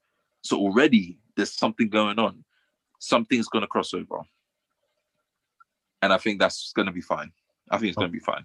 All right. Well, this is the problem I have, right? Yeah. One, I think there's too much going on, right? So you have the three Spider-Men, you have Doc Ock coming back, you've got Electro. So that's two villains, even though they didn't learn that that nonsense in Spider learn from Lon- Spider-Man 3 and Amazing Spider-Man. Both of those, well, Spider-Man 3 had what, three villains? Yeah, three villains. Amazing Spider-Man chose to have two villains. This one is having two previous villains. Not to mention, there's rumors there's going to be uh, possibly the Scorpion, uh, not the Scorpion, uh, yeah, Scorpion in it. Um, and because I think he was introduced in the last Spider-Man, uh, Mac Gargan. Um, also, uh, Kraven, Kraven the Hunter. Uh, that's been rumored. That hasn't been confirmed. Um, but the, the also thing is that they also got uh they made this announcement recently that Charlie Cox, who played Daredevil in uh Netflix um Daredevil. Yeah, Daredevil. Yeah. Um, he is going to be in the movie as well. Obviously, uh, uh, we assume reprising his role as Matt Murdock. Because now this is the thing that people keep on forgetting because you've mentioned this quite a bit. Spider Verse, Spider Verse. One, okay, we already have Spider Verse. It's called Into the Spider Verse. I think that's been satisfied. Now, cool. They want to put it in this one. When in this film are they going to address what's happened in the previous film where his identity has been revealed and he's on the run? Like that is a massive plot point. The fact that you got Charlie Cox coming back as Daredevil would infer that he's going to be his lawyer at some point in the film. With that happening, when are they going to have time to balance a possible live action Spider Verse plot uh, plot point? Like the the balance in that they're going to have to do to satisfy both of those kind of huge storylines. It's um I don't know whether they're skillful enough to pull that off because time and time again, this is not an MCU production. Can we? for- People often forget that this is a Sony production, and Sony, Yeah. what they like to do, and they do it well, is mess the hell up. Yeah. they know how to drop the ball. They're at, they, you know, four, fourth and two yards. They could probably just kick the ball, get a field goal, but no, they want to run the ball. Yeah, they, they, their track record hasn't been spectacular, unfortunately. Um, because so, I could like even while you was talking, I was thinking, may I can come up with some some reasoning to alleviate some of this that could probably make sense. But then I do think about the track record. I'm like, mm, my sense might be too good of sense, and they might just mess this up. This is um, a lot, and I think why they were successful with the the first movie with the Tom anyway in the Tom Holland franchise with the first and second is that they understood less is more. First movie just had Vulture, and it gave us a reason to care about Vulture. Second movie had Mysterio, gave us a reason to actually really listen to what Mysterio was actually doing. You've got yeah. all of these things competing for people's attention. This is just what they're doing here is not to satisfy story, Ken. This is for fan service. Pure and simple. Yeah. Because they well, could they could do they could literally do a Spider-Verse thing and just have Tom Holland play three different Spider-Men. They got Tobey Maguire and Andrew Garfield back, not for plot points, Ken, for nostalgia and for fan service. That's it. Yeah. I mean, the only thing we can do now is just wait for the film to come out. And and and what we're doing is is still good because slowly and surely by asking these questions we'll get to a point where we'll know a decent idea of what what might happen. Because everything that we've said could be a possibility. They might try and do the sinister six. They might do a spider verse they might do a uh, time hopping thing. They might do a lawyer thing. They might do you know what i mean? There's already so much that's happening. Like, how does Electro uh, uh, participate in this? Is Doctor Octopus going to be Doctor Octopus or just Doctor uh, Doc Ock, where he's not a villain? You know, is it just going to be a cameo, a very Stan Lee type cameo, where you know, or even like Hayden Christensen having a saying saying "Let Force be with you" at the end of you know the Star Wars franchise? It, like maybe it's going to be that kind of cameo. We don't know. We don't know. I I am excited to see what happens but I, until I see a trailer, uh, I'm not going to be too worried um, because for all we know, they figured something out. You're right. There is so much being talked about right now. There is so much that is happening, which makes me wonder. Okay, cool. We ain't got time for this. This ain't a TV show to be balancing all of these things. So to hear that so much is happening, but the last time I heard about all these things happening, it was into the Spider Verse. But just like you said before, or just like we've been saying, that was a story plot that was quite contained because it was just okay we're bouncing around different universes or not even bouncing around different universes different people or spider people from different universes are in this one main universe. But hearing that we have multiple spider-mans two uh, confirmed villains potentially mysterio coming back scorpion uh vulture all these people coming back which is giving me sinister six um vibes um it, it's mixing three plot holes. It, it's mixing three storylines, right? And that is worrying. Maybe, maybe, and there's just an idea. I don't think it's going to happen, but this is me trying to save them in case they're trying to do this.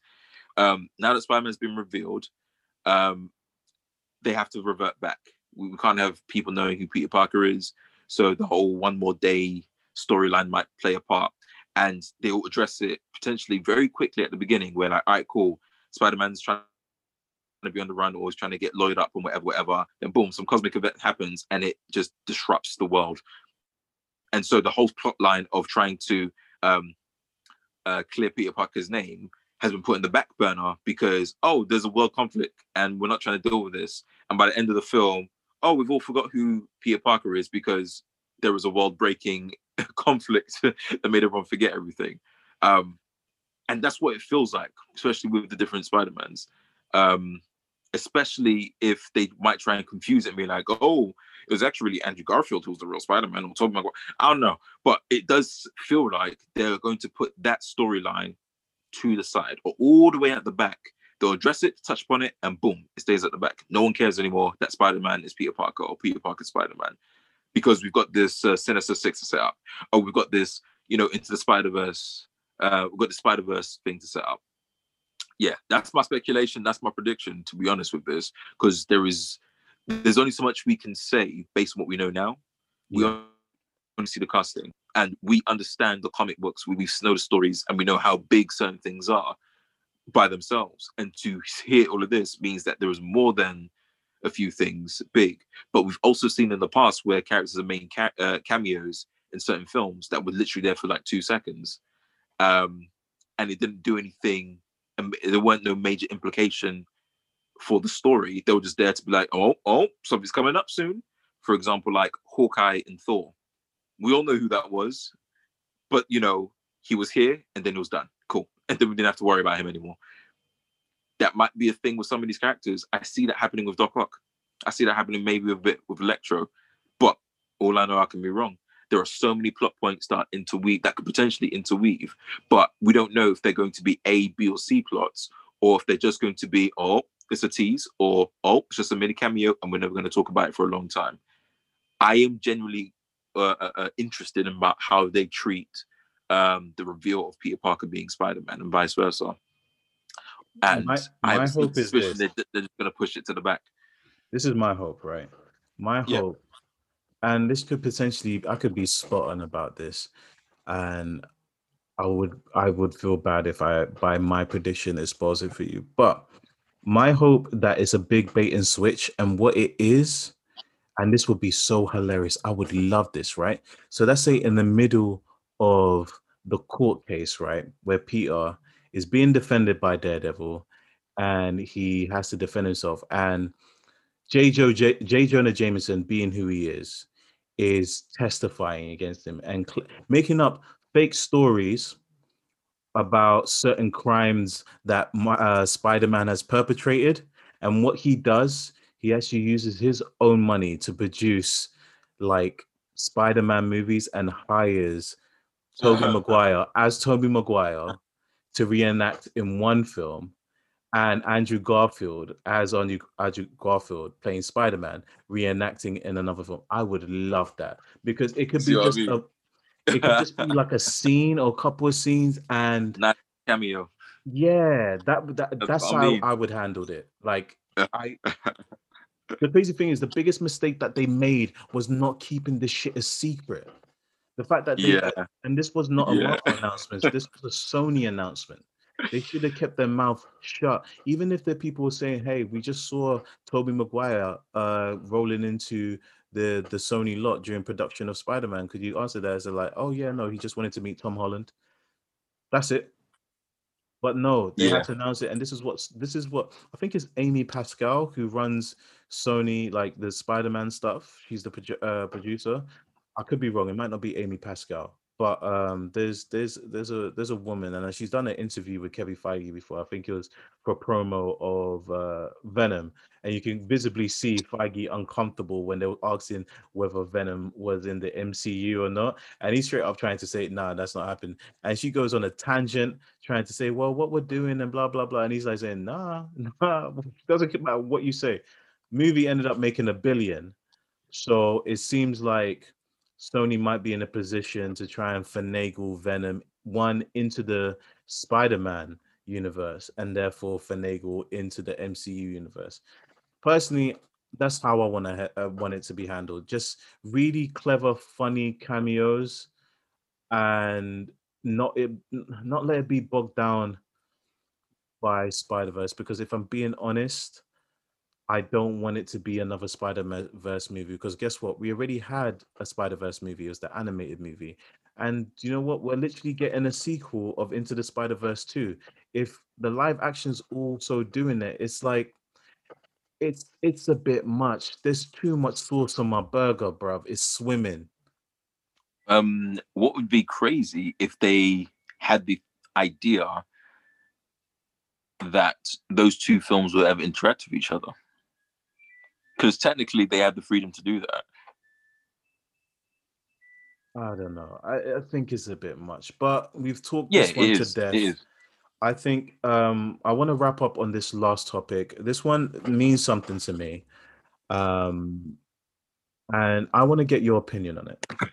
So they've announced that when I say they, I'm referring to Kevin Feige and the MCU that they will not be recasting the character of Black Panther specifically they will not be recasting T'Challa. Yep. I want to know, Ken, from your perspective, what do you think that means? It means one of two things. It means one of two things. It means one, uh, Letitia Wright might step up. One, um, which I'm not all that for, to be honest. Or two, they'll make the Black Panther film a Wakanda film, where okay, the idea of Black Panther is to be Black Panther is to be Wakanda or Wakandan. So I think that they will do a um, whole um, uh, Asgard is the people, not a place type thing.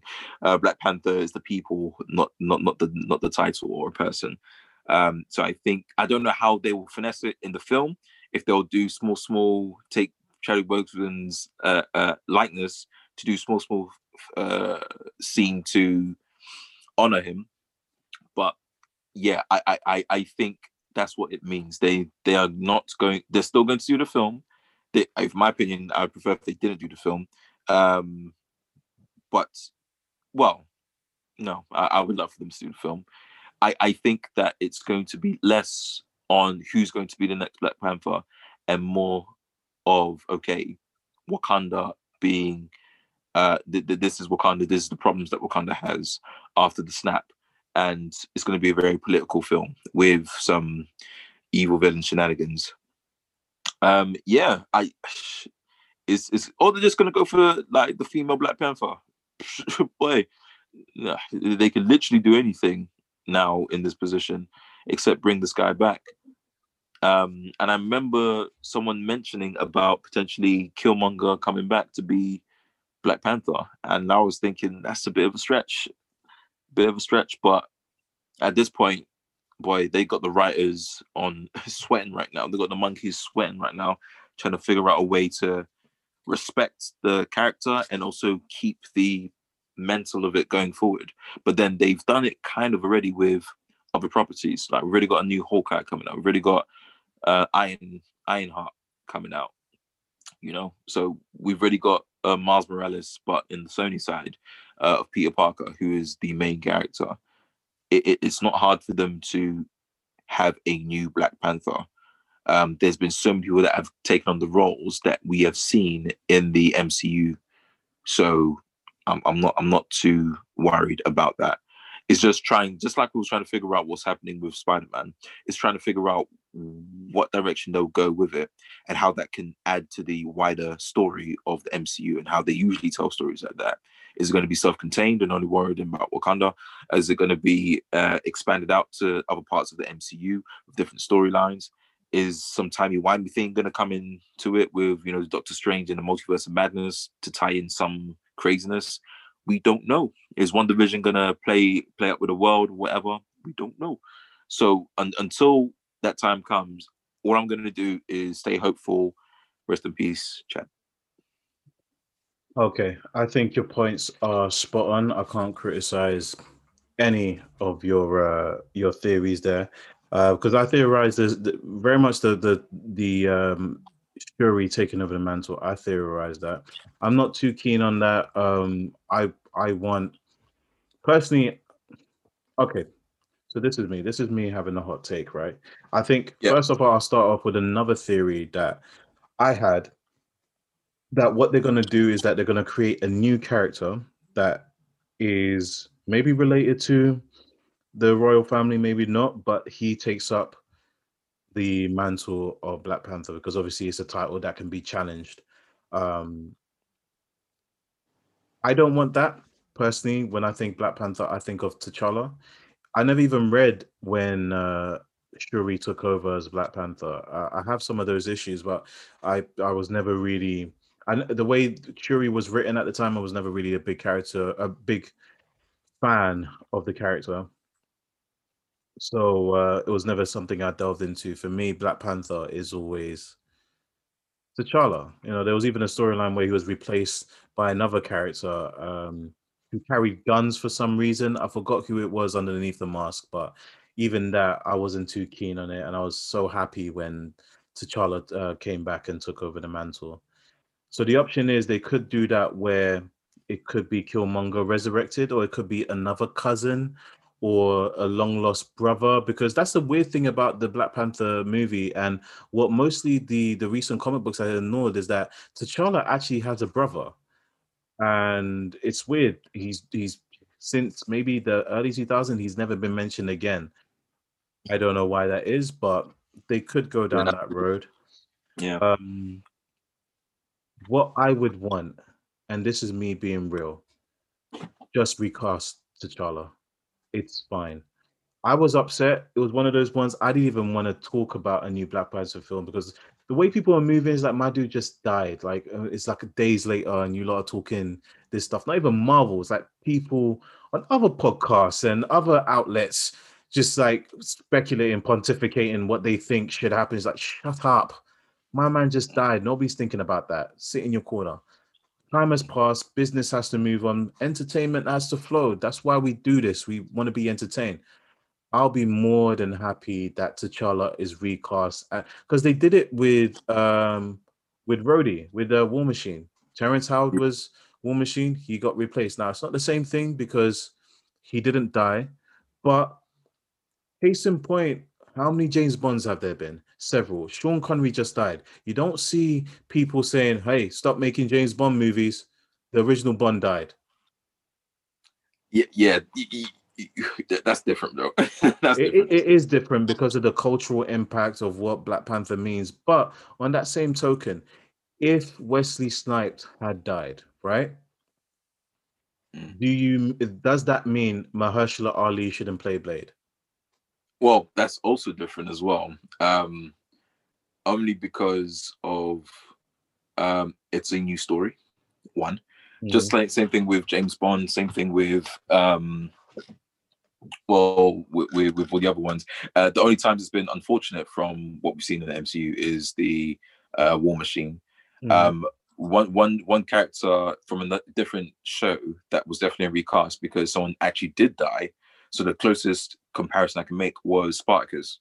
Mm-hmm. Um, I don't know if you watched the Spartacus show, but they yeah. recast uh, the actor for Spartacus with someone that looked quite similar to him, mm-hmm. but wasn't quite him because the original actor passed away.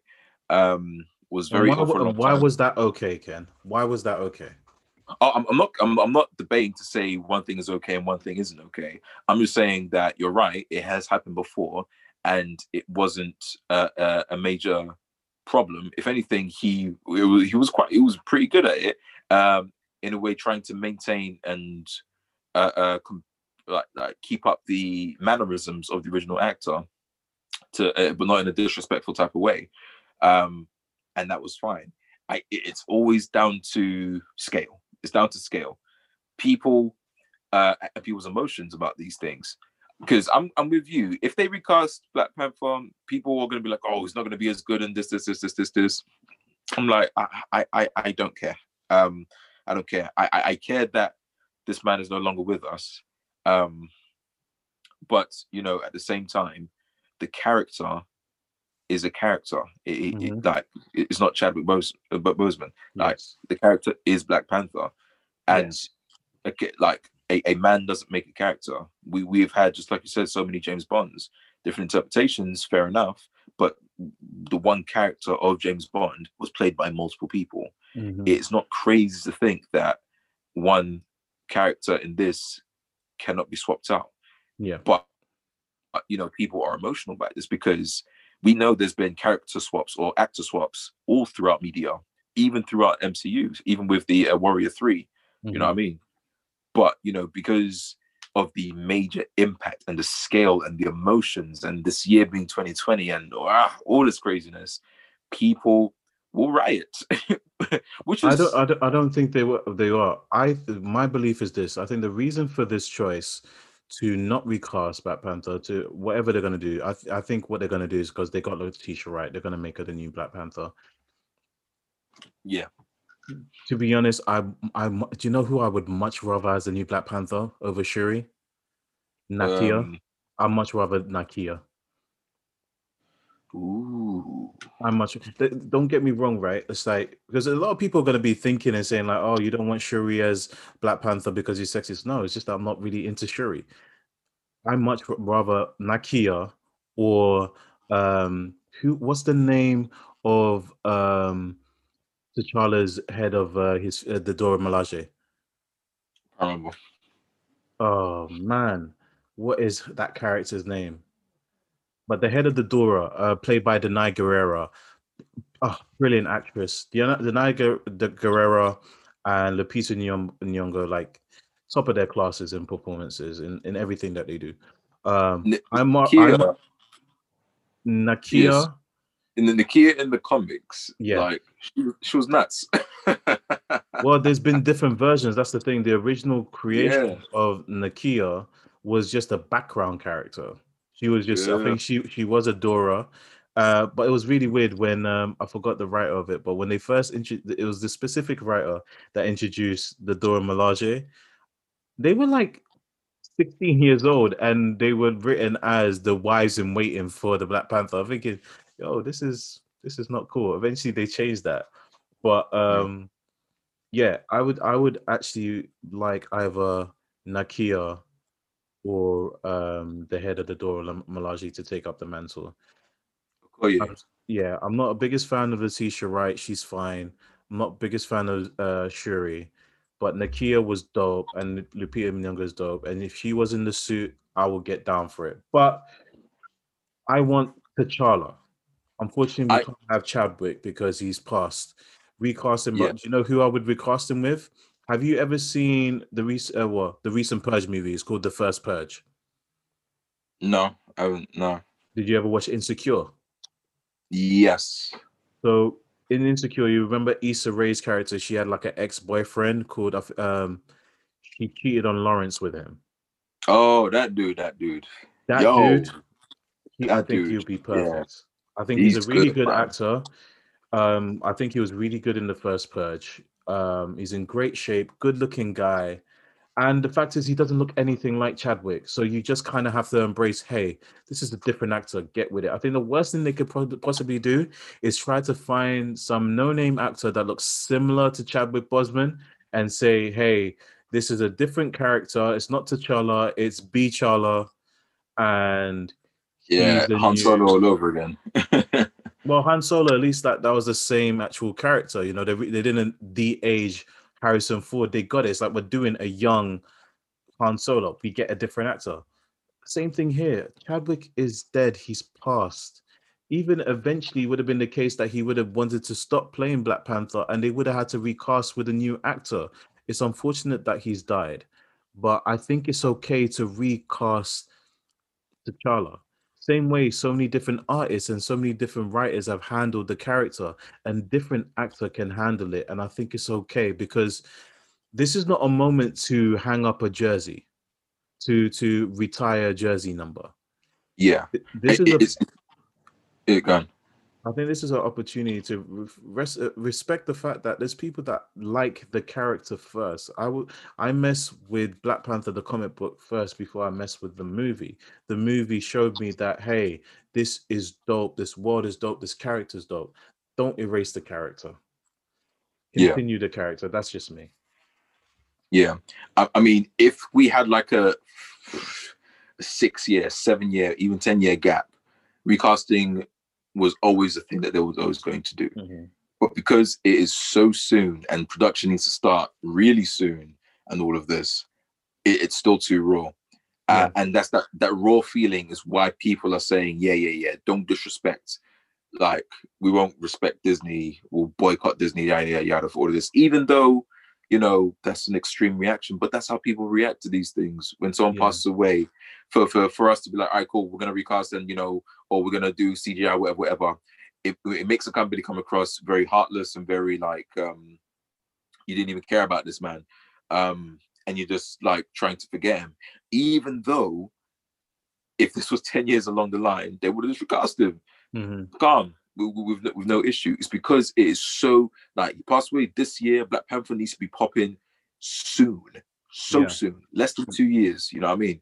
Um, and and that's why I think this is happening. Going back to what you're saying about um Shuri, I, I agree with you. Um, and only for the fact of the way that they set her up in these films, Shuri has not shown a single affinity for being the Black Panther mm-hmm. at all. Like, mm. so the way that she carries herself, she carries herself as an excited kid who does science and science the best in the entire world. You know what I mean? Mm-hmm. So for to, to for her to for some reason change her personality and change gears and like, you know what? Nah, I'm gonna be Black Panther. I'm gonna be, you know, kicking and punching and whatever, whatever. Like Chad, Chad, he he he he he he showed that so much in the way he his character was, even though he was a calm guy throughout the entire film. He had that allure of like, don't don't don't don't mess around. I'm I'm the Black Panther, yo. Like I'm I'll put hands on you. Even in um Civil War, like he didn't mess. Even before his dad passed away, he had that regal aspect about him. Shuri doesn't and she doesn't have that uh, commanding figure that is, is, regal. And they might even try and do a thing like, "Oh, I don't want to be the Black Panther. I shouldn't have to be." And then they do the hero's journey to make her self-actualize and be like, "Oh yeah, this is what I want to be. I'm not going to be the same, but different. I'm a woman." You know, all, all that stuff. There, they, they might do that, but based on how they introduced her, I cannot see them doing it because it'll be such a a jarring feeling uh, um, and a jarring difference between the character that they've set up and the character that could potentially be through that kind of aspect. So, yeah, I, I, I really hope they don't make her the Black Panther because that's not how her character's been. Honestly, it'll mess with her, it'll mess with her character development. Honestly, I think what what they can do is this: like for any person that thinks that we're being unfair and Shuri should be the next Black Panther, why can't she be her own character? Why can't there be a Shuri movie? Because there's a Shuri comic book. Like the, she's not Shuri as the Black Panther. God, it came out last year. There's a Shuri comic book. She is her own character in her own. I remember even before you know this year, uh, people were speculating that oh Shuri should be Ironheart. Like she could go by the what? name of oh, Shuri Williams. Right? People was trying oh. to like bend that character. I'm thinking to myself, no, that's dumb. Why can't she just be Shuri and there be a Riri Williams somewhere? Why does it have to be Shuri Williams? It's like one, that's, nah, that's dumb. That's like dead, that's dead, not even dead. clever. Like Shuri Williams, because that's nah, how people you... come up with alternative names. Come on. But so needs to slap themselves for that one. That one was poor. That I was. Heard, I heard that poor. from so many people, and I just looked at them with a, va- a like oh, a blank stare. Anyway, oh on that note, Ken. on that note, I think um, I am super happy that we started this. Uh, this is episode one, and hopefully one of many, many more. And um, hopefully, we have a you know audience out there listening to us, and we grow and grow and become something bigger.